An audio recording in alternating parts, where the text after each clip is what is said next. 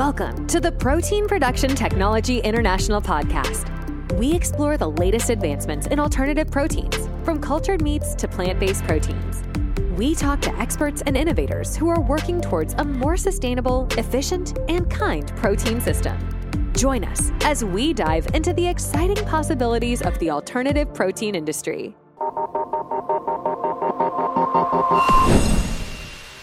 I'm delighted to be joined by Sue Garfitt, who is the CEO of the Netherlands based fermentation specialist, The Protein Brewery.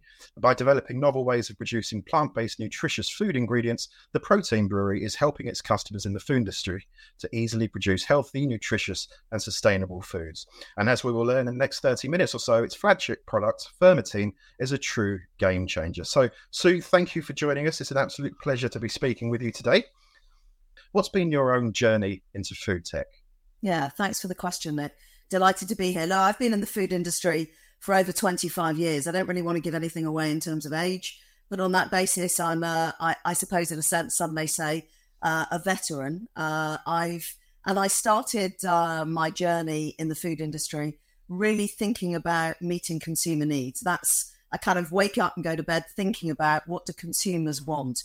We're all consumers after all, and the food industry has such an enormous role to play in the choices that, that people make uh, about the food that they consume. And that was always one of the, uh, the, the, key kind of uh, principles of why I was so fascinated by the food industry. And uh, my journey through that has been with many different brands. Uh, I've been in some different, uh, many different food categories along the way. soft drinks, I was with PepsiCo. I mean, some good kind of blue chip FMCG training uh, in that environment, but then experimented in different food categories. And the latest uh, role that I had before coming to the Protein Brewery was with a company called Alpro. And I think that's where the opportunity to really start thinking about health and planet uh, in, in, in a combined way really brought the planetary consideration and how we protect our planet and how we manage to make use of its resources really close to my heart, uh, really close to my thinking. And that was one of the reasons why, of course, I was interested in uh, in the protein brewery. It's a step on from where uh, from the journey that I created uh, during my time at Alpro.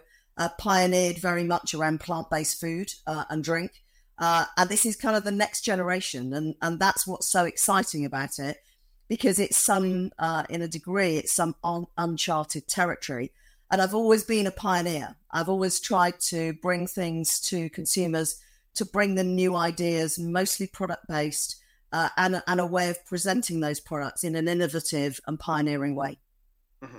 And so, what do you think you're going to bring to the table in terms of that experience you've had with those blue chip companies? Completely different ends of the scale. Yeah, I think, well, first and foremost, uh, leadership, because it doesn't matter whether the business is, you know, comprises five or six people or actually 600 or 6,000. It really is about bringing leadership to the business. It's about bringing inspiration and alongside that, a very clear vision about what we're trying to do. What what is it we want to be? What do we want to be famous for? And of course, what leaders do is they bring, they also enable. A part of that is to make sure that uh, in this journey, I can also uh, entice and encourage and persuade new investors to come to the protein brewery to believe in the technology that we've got and the story that we're that, that we're uh, the journey and the story that we're telling uh, and come and, and come on that journey with us. Uh, so that's the first thing.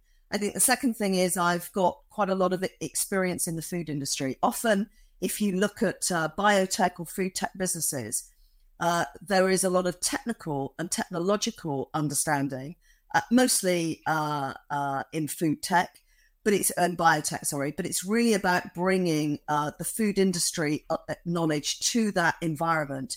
The combination of those two is the most compelling because in the end, we are making a, a product uh, that consumers are going to eat, they're going to buy, they're going to eat as a food ingredient for sure. But in a sense, uh, the proof of the pudding is in the consumer eating and engaging with the product that we're making. Mm-hmm. So, what are going to be your main goals um, for your time with the protein brewery? Well, first and foremost, I'd go back to kind of the mission. I mean, the mission laid down actually by the founder, and I know we'll talk about that in a moment, is very, very important to me.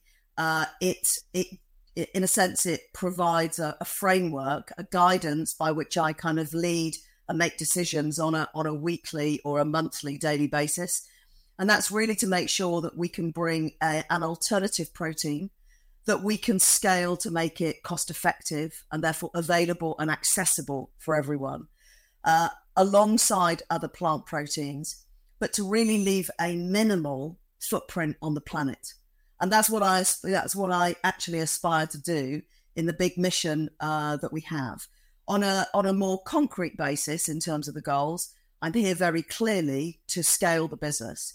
So we've moved from a pilot plant very clearly into our first scale up plant. The synchronization, believe me, of managing commercialization and operationalizing the business is probably something we often take for granted in any industry, but it's one of the most challenging uh, uh, things to be able to do.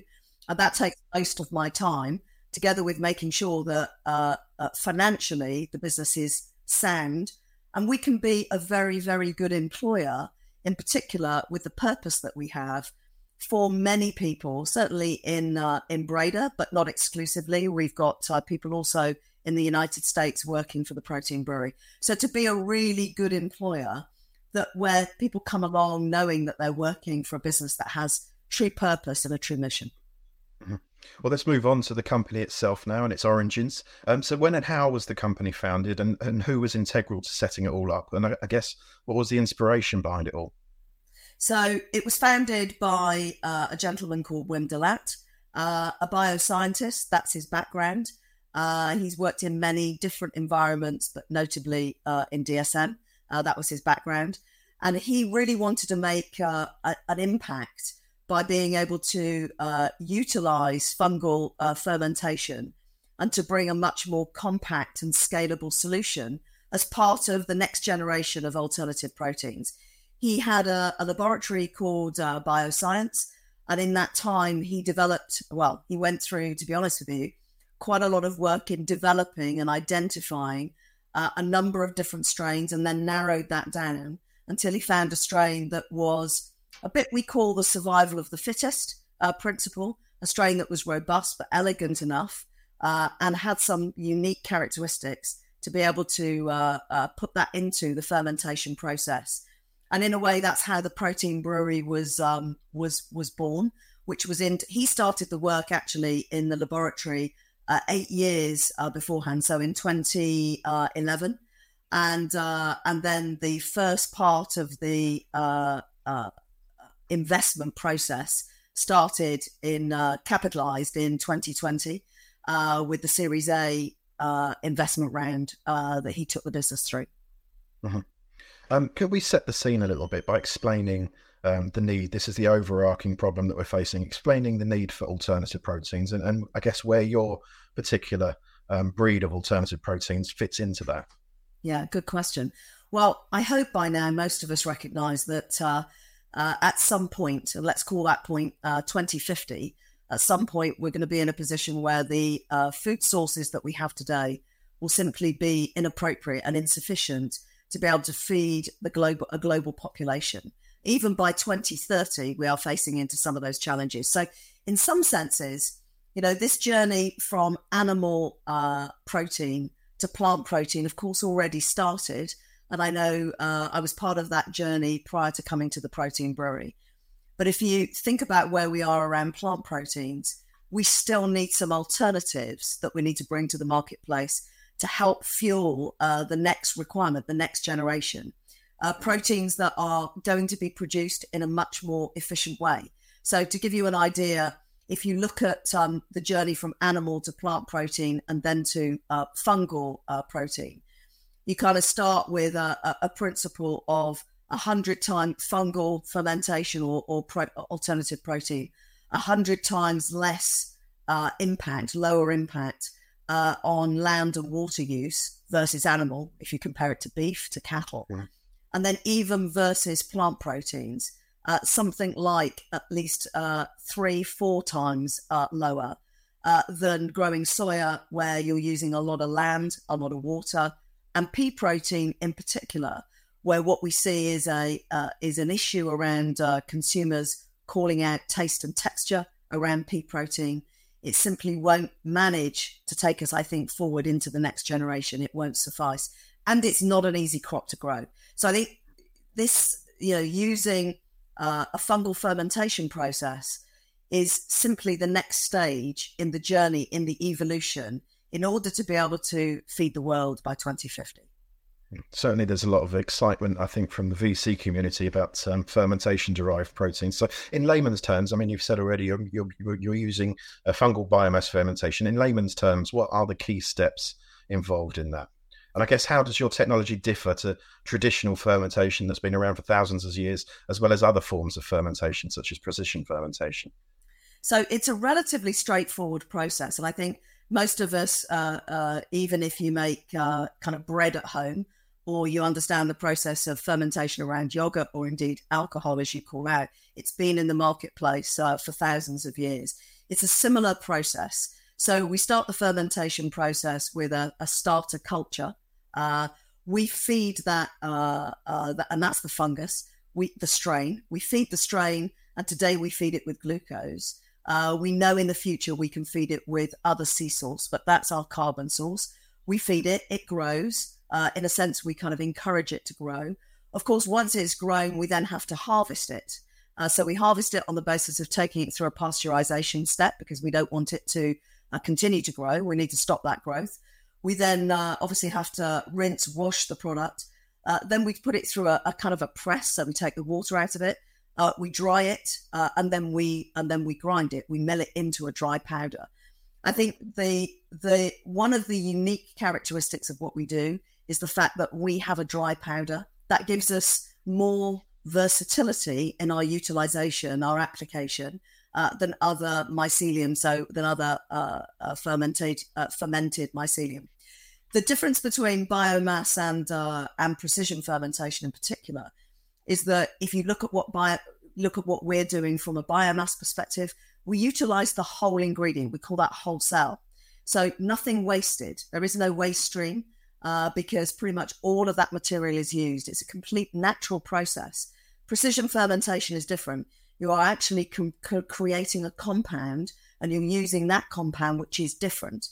Uh, so, a part of it. We use the whole thing, and that's very natural. And as we know, precision fermentation is, in essence, genetically modified. That's not what we do around the protein brewery. So, pretty natural. I think there's a a very clear message about biomass fermentation, the process we use. It's simple, it's pretty elegant, and it's very natural. We don't add anything to it. So the end product that you make, Fermotein, I mean, what are some of the features that make that stand out as a product um, for the food ingredients market? Yeah, so a couple of things really, really significant about it. It has a a very high quality protein uh, uh, encapsulated in this ingredient. Uh, it's closer in terms of its uh, essential amino acid profile. It's closer to meat uh, than any other plant protein uh, available. Uh, and that's important in terms of muscle building. You often hear uh, vegans, vegetarians talk about building muscle. It's a very important part of how we as humans build muscle. the second thing is it has a very high fiber content, again, versus other plant proteins. So 35%, 35, 36% fiber. And that fiber, of course, uh, brings uh, that dietary fiber brings some real benefits. It has two uh, specificities: beta glucan and chitosan. Uh, beta glucan uh, linked to immunity, and chitosan linked to lowering cholesterol. So it has some real nutritional benefits. Um, it clearly has a low carbohydrate uh, part of its nu- nutritional profile, and very low, hardly any fat in it. So nutritionally, it's very, very, um, it's very interesting for the food industry. Uh, using it in the dry format means that we have a variety of ways to be able to use the product, to utilize the product. Some specifically in the baked goods and snacks arena. And that's where we've started our journey uh, in our commercialization go to market strategy in bringing this product into some of those product applications that you wouldn't necessarily expect to find nutritional value. So through protein and fiber in particular. Mm-hmm. And um, of the other applications that it could be for, um, what do you envisage? Are we talking meats? And, and, and does the production process have to adapt in any way to to meet these end uses? I think that one of the key questions when I came to this business was, okay, how do we determine what we want to do, uh, and and how we manage that portfolio, that product portfolio? Because in lots of ways with this material, the opportunities are endless. But of course, you can't just do everything all at the same time. So we've been quite specific about our entry point, point which I've said is is baked goods. I think the snacks arena is ripe for adding uh, and bringing nutritional uh, density and nutritional value, and that's one of the conversations that we're already uh, we're already starting. Of course, there are a whole host of other applications that will come over time, and that's part of our innovation pipeline, part of our uh, thinking. In most instances, we will not need to do a lot of change, make a lot of change to the product uh, uh, process or the production process. Um, but that depends, I think, on some of the other applications that we venture into. That's also part of the conversation, of course, with some of our um, key customers uh, that we're starting to work with. And I think in this environment, it's very important that we start this journey with them. We start to understand what it is they're looking for because we're a B2B uh, player. So we start to work closely to understand what needs are they looking for? What particular product characteristics are they looking for? And then we start to work collaboratively and collectively together. Uh, and, and on that basis, we also bring more knowledge to the table so that it, it, it enables our acceleration. It was one of the articles I wrote last year. I was surprised at the size of the sports nutrition and snacking yes. market. So it's a good area to get in. Now, fungal biomass fermentation holds great uh, potential for addressing um, nutrition challenges by providing a sustainable and protein-rich food source. Now, so what, in what, what ways does fermentation-based protein production compare to traditional methods in terms of resource utilization? I know you mentioned water, land, and energy earlier. Yeah. So, I mean, if, if we start with uh, if we start with other uh, other plant-based proteins, um, in reality, it is it is more water efficient, more land efficient. It's very compact. If you imagine two, three, or six fermenters, those ferment- fermentation tanks uh, are pretty compact, so they don't take very much uh, land. The fact is, from a water perspective, we utilize, although it's a water intensive process, we're, we're reusing and recycling that water. So our waste stream is very limited. If you look at that in uh, in in farming, uh, whether it's animal or indeed uh, plant based uh, farming, of course, you have some significant waste streams. Uh, pea, soy, much of that ends up in animal feed uh, in a rather un, you know unsatisfactory kind of side stream in reality.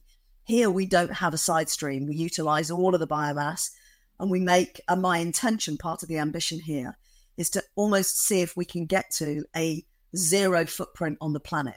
So that what we do here is leave no mark uh, in terms of our uh, production uh, and uh, and our utilization of resources. That's very important in the uh, food industry for obvious reasons.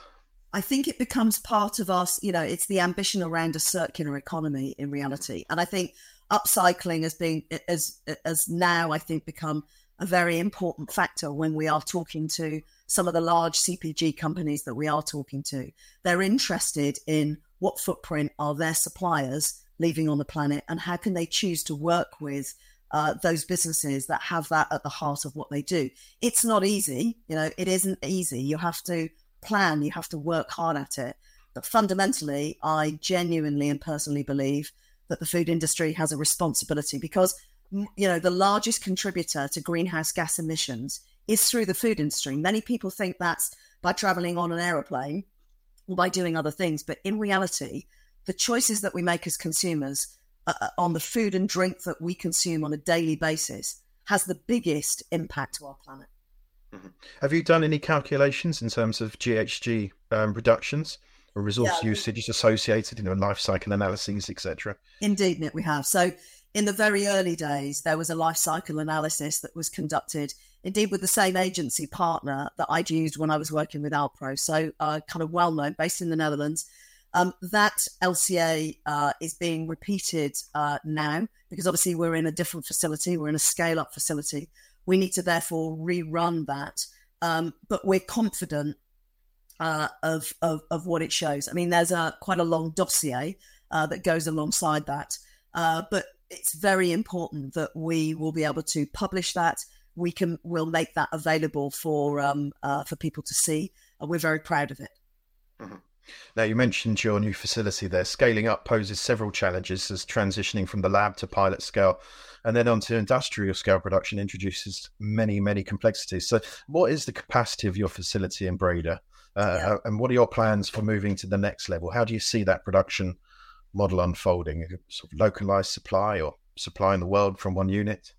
I love this question because really this is about envisioning for the future. Uh, if I think about where the business has come from, uh, in the pilot plant, so kind of next to the laboratory, we were producing, let's call it, you know, a, few kilos on a weekly basis. Uh, now we've moved to the, the, the demonstration plant, so our first kind of scale up plant uh, that was facilitated and financed by the first fundraising round that we went through. Um, we can now get to thousands. So around 2,000 tons annually is what we're going to be able to uh, produce. We're in the early days of that, uh, but we're live. Uh, indeed, we are manufacturing product. We're scaling it as we speak. So we've been through the commissioning phase last year. And I think it's interesting when you talk about how you move from a pilot uh, to uh, the first stage of industrializing. It's really, it, you know, it, it, takes it takes expertise both in the fermentation uh, science, but also then in making sure that your downstream process, all of the components in that downstream process need to kind of synchronize. And that also takes uh, practice, it takes experimenting. It's a new strain. So, on that basis, we have to rerun and experiment as we do. But I'm pleased to say we're through the commissioning journey. We've still got some modifications, mechanical uh, and some fermentation modifications that we're making, but we're up and running and we are indeed producing uh, in, in, specification uh, for Motein uh, that we are now selling. Mm-hmm. I mean, I mean, an important aspect uh, with alternative proteins is obviously price parity. So, how can cost effectiveness um, be achieved in a, a, larger scale production of your your product? I think it's it is re- it really comes down to yield and output. So, some of that is through the elegance that we have uh, and the strain that the founder selected, the elegance of the process, the simplicity of the process. The one thing that's very important here is that we are a not we have a non-sterile process. And that's very important because it means our, our yield and output are faster. So it's a very fast, accelerated turnaround.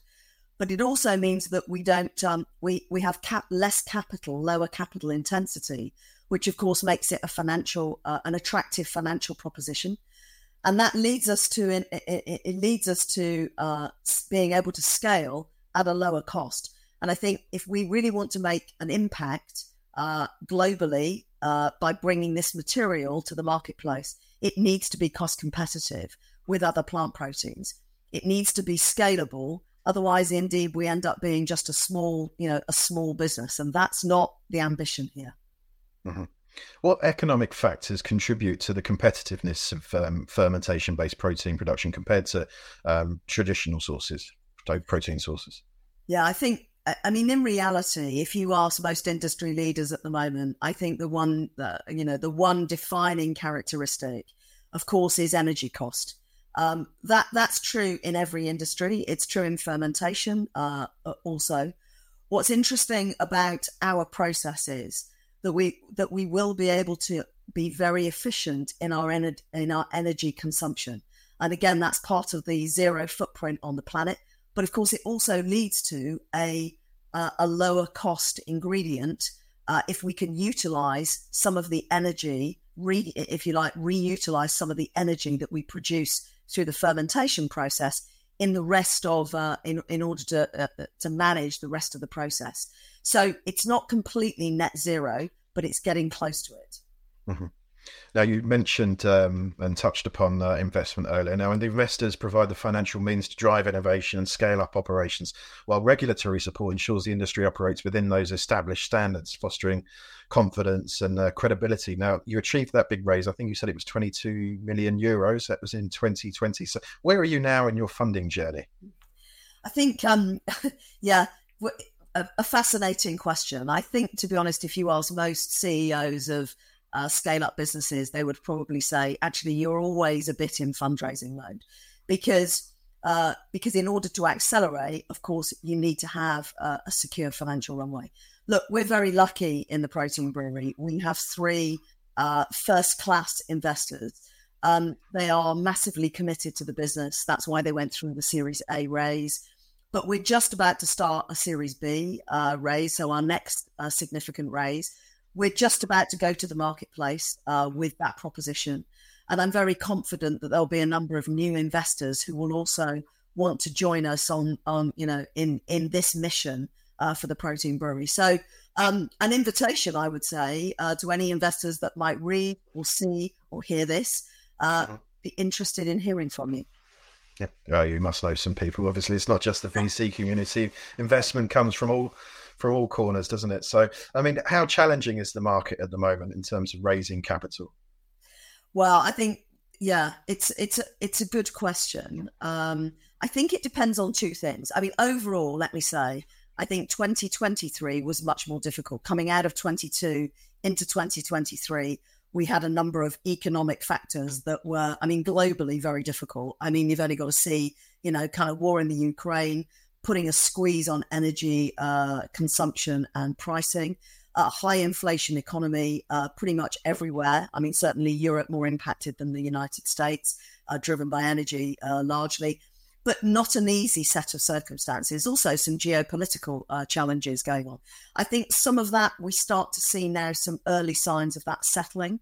Um, it's early in that process, but inflation already starting to get under control. I think in all parts of the environment or the economy, we see some green shoots. Um, and I think if you indeed have a very interesting proposition, value proposition that ticks a number of boxes for investors, they can see their route through, their way forward now to providing that investment on an ongoing basis in kind of medium, longer term. And I think that's very, very important. So you have to be able to have a big ambition.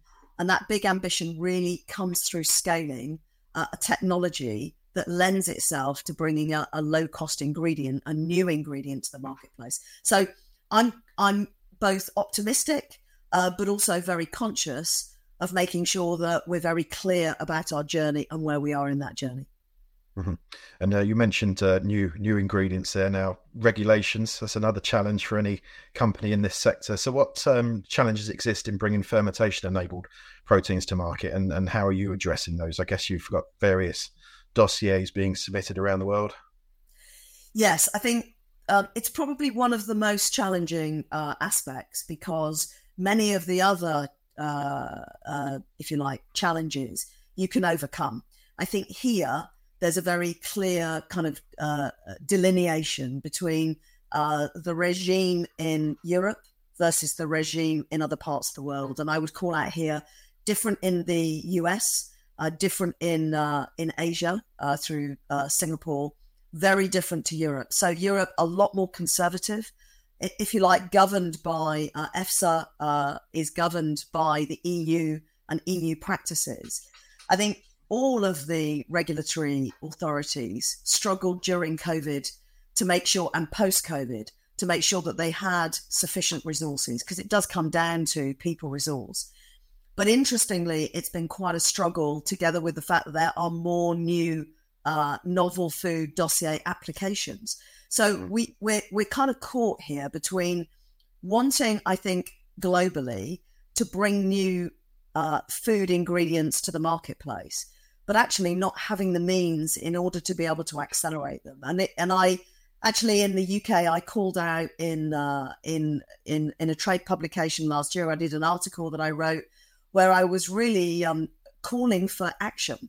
Uh, certainly uh, from the Food Standards Authority in the UK, since coming out of uh, the EU, there is a, a real opportunity for the UK to be able to move forward. And unfortunately, they're still lagging behind. And I, and I was really calling that out. I think some of what happens in Asia gives some real clues as to how we could accelerate that on a number of different uh, uh, novel food dossiers. We often look for all of the differences as opposed to starting with the similarities of new products or new foodstuffs that come along. Let's start with the similarities and then take those similarities, and then focus on just the minor differences where the regulatory authorities, of course, should look for absolute food safety and proof points uh, that, that they should allow a new ingredient to marketplace. So I'm very proud of the food industry in Europe. I want it to stay as safe as it is, but I would urge them to think about uh, bringing new uh, uh, new ideas and a new way of working so that we can all accelerate. Mm-hmm. Well, I attended the Regulating the Future of Food conference in Barcelona late last year, and um, certainly EFSA were there, and um, they are under resourced at the moment, and hopefully they'll be addressing that at some point. Now, where are you with your own regulatory pathway then? I know you were previously hoping for EU approval and US approval to have been secured. It must be close now, surely. So um, it's closer in uh, in Europe, uh, in uh, in the US. So today, as I said, we're already selling in the United States. So we have license to sell uh, in the in the US, uh, and that's why we're moving forward uh, and, and, accelerating around the United States. we've we've obviously submitted a dossier in every single geography. we're waiting on the final response back from Asia. Uh, that's likely to come, I, I believe, earlier than Europe. And we're really waiting for the next uh, response back uh, from EFSA on our dossier. So we're in play, I would say, Nick.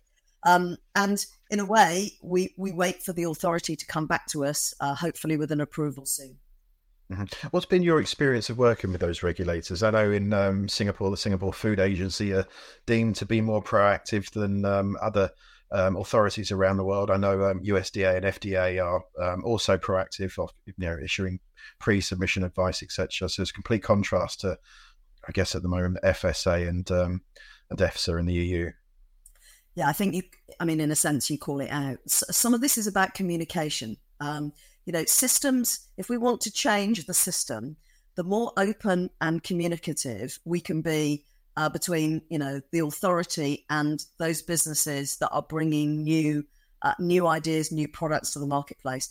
The more we get to some transparent conversation, the quicker it will move. Uh, and that would be the call out that I would make, which is if you look at how the FDA work or you look at how uh, Asia, so uh, Singapore Food Authority works, you get a lot more uh, guidance back. So they never tell you exactly what to do. That's not their job but they can help guide you. Uh, mm-hmm. that's not the same from a European perspective, where it's where where to be honest with you, it, it's a, it's a lot less instructive. It's a lot less collaborative, and that would be the invitation. I don't think it's about uh, telling any uh, food business what to do, but it is about helping to suggest ideas and be open to those ideas.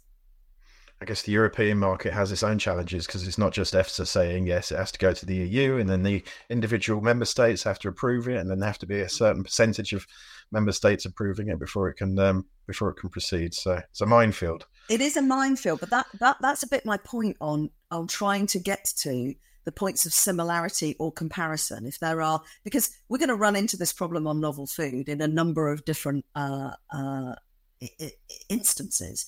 Uh, this dossier that we have is not the only one that, if we're not careful, gets you know kind of gets caught up in that. So I think it's about a, a, a different way of working and thinking about focusing much more on where are there comparisons that are already in the marketplace that are proven and, if you like, satisfactory from a, a safety regulation, regulatory perspective, and then focus on the small differences and how we can uh, address those and make the uh, uh, uh and, and give clarity and reassurance around those. That would that would shorten the process, but I think it would also uh, help both parts to focus on what really matters. Mm-hmm. I guess global harmonisation might be might be a good route forward, but that's uh, not going to happen anytime soon. No. Um, before we wrap up, market validation is essential to understand consumer acceptance, market trends, and the commercial viability of products such as yours, Fermotein. Um, it's one thing producing a product, then you've got to get it to the industry itself. So, how are you going to reach that target audience for your product uh, products? What, what are your distribution channels? Yeah, so our go-to-market strategy is very clearly to um, uh, to focus, if you like, on a application by application basis. That's why we're so clear about starting in the uh, baked goods and, and snacks arena. Uh, as you can imagine, we are now talking to a number of uh, customers. Uh, that includes distributors, uh, other routes to market in that arena. We're um, we're active in that space now. Um, I think it's very important that with some of the larger uh, strategic customers, as I would say, we start that conversation early. The process, of course, takes longer. There's more touch points in those organizations. Um, but indeed, the opportunity is usually bigger in terms of scaling.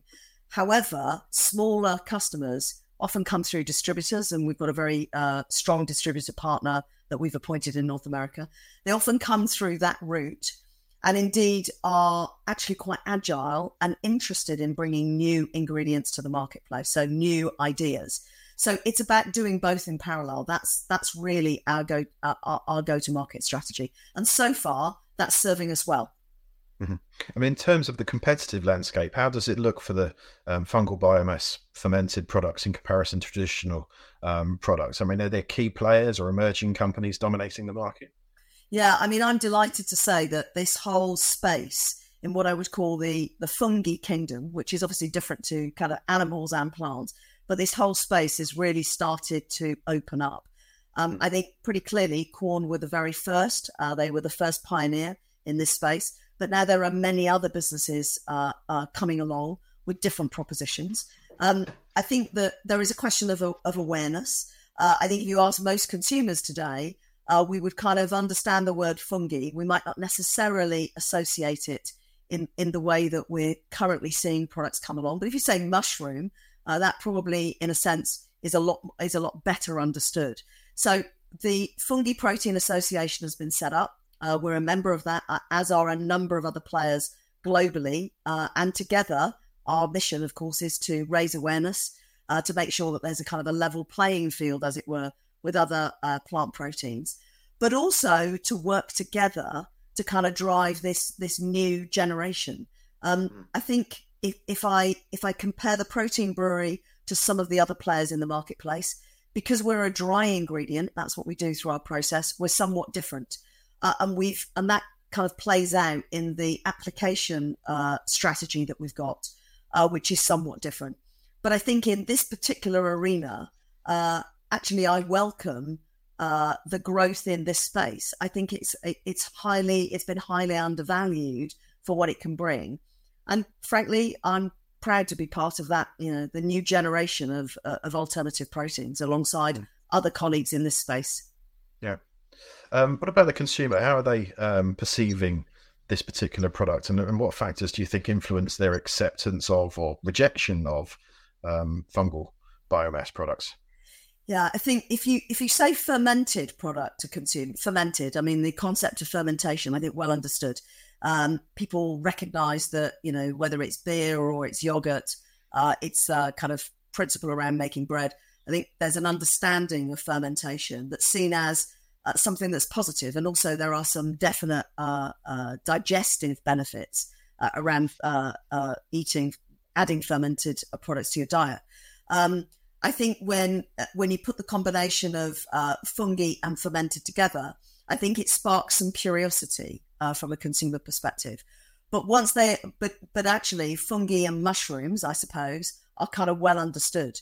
So the the beauty here is that it's very natural, uh, and that's the principle around biomass fermentation because it's such a natural process um, using, as I said, all of the material. So I think we're on a journey in the same way that I would say 10 years ago, uh, plant based as a term or a plant based diet was relatively uh, unknown. Today, of course, well, it was for people that were lactose intolerant generally. If you think about that now and that change now, I mean, I think it's well understood. So it's it's a journey, but it's an exciting one to be on. Mm-hmm. Talking of uh, exciting, um, Sue, you, you obviously pay close attention to other areas of the, the alternative proteins market. Is there anything particularly that stands out for you as uh, innovative in other areas? Um, I, well, I think there's a lot of development in uh, in bringing uh, kind of new uh, sources uh, to the marketplace and starting to establish how do you through different ferment. I mean, I think fermentation is definitely a hot space. Whether that indeed is precision fermentation or biomass, there's a there's I think a lot to be gained in thinking about how do we uh, utilize some of that technology, how do we refine that technology, uh, and how do we how do we start combining it with maybe even animal products? I think there's always been a view that it's either non-animal or animal. But if I think about the journey to 2050, I can certainly envisage that some of these ingredients uh, products could well be combined to provide innovative solutions. And uh, finally, Sue, how are you going to differentiate yourselves? I mean, it's a it is a crowded market. The alternative proteins market is crowded. Um, how are you going to di- differentiate yourselves and, and, your products? How are they going to stand out? I think there's one uh, very very unique characteristic uh, which I haven't really focused on here uh, up until now, and that's about neutrality. So, if indeed uh, you're familiar with plant proteins and some of the flavor profile they have, uh, for some consumers, that's very off putting. Um, here, what we've got, this ingredient is completely neutral.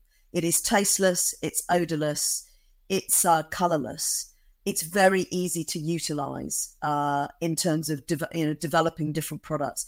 And that, together, its nutritional pro- with its nutritional profile, will be the defining characteristics uh, that I think make this special and make it different uh, and enable it to be used in a number of different uh, versatile uh, applications.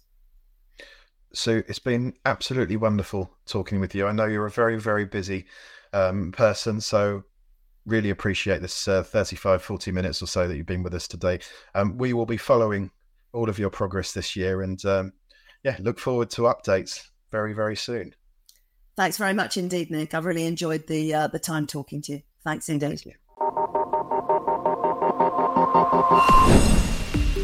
Thank you for listening to the Protein Production Technology International podcast. We hope you gained valuable insights and knowledge about the innovative technologies and practices transforming how we produce protein. Don't forget to subscribe to PPTI Magazine and follow us on social media to stay up to date with the latest news and updates. Stay tuned for more exciting episodes.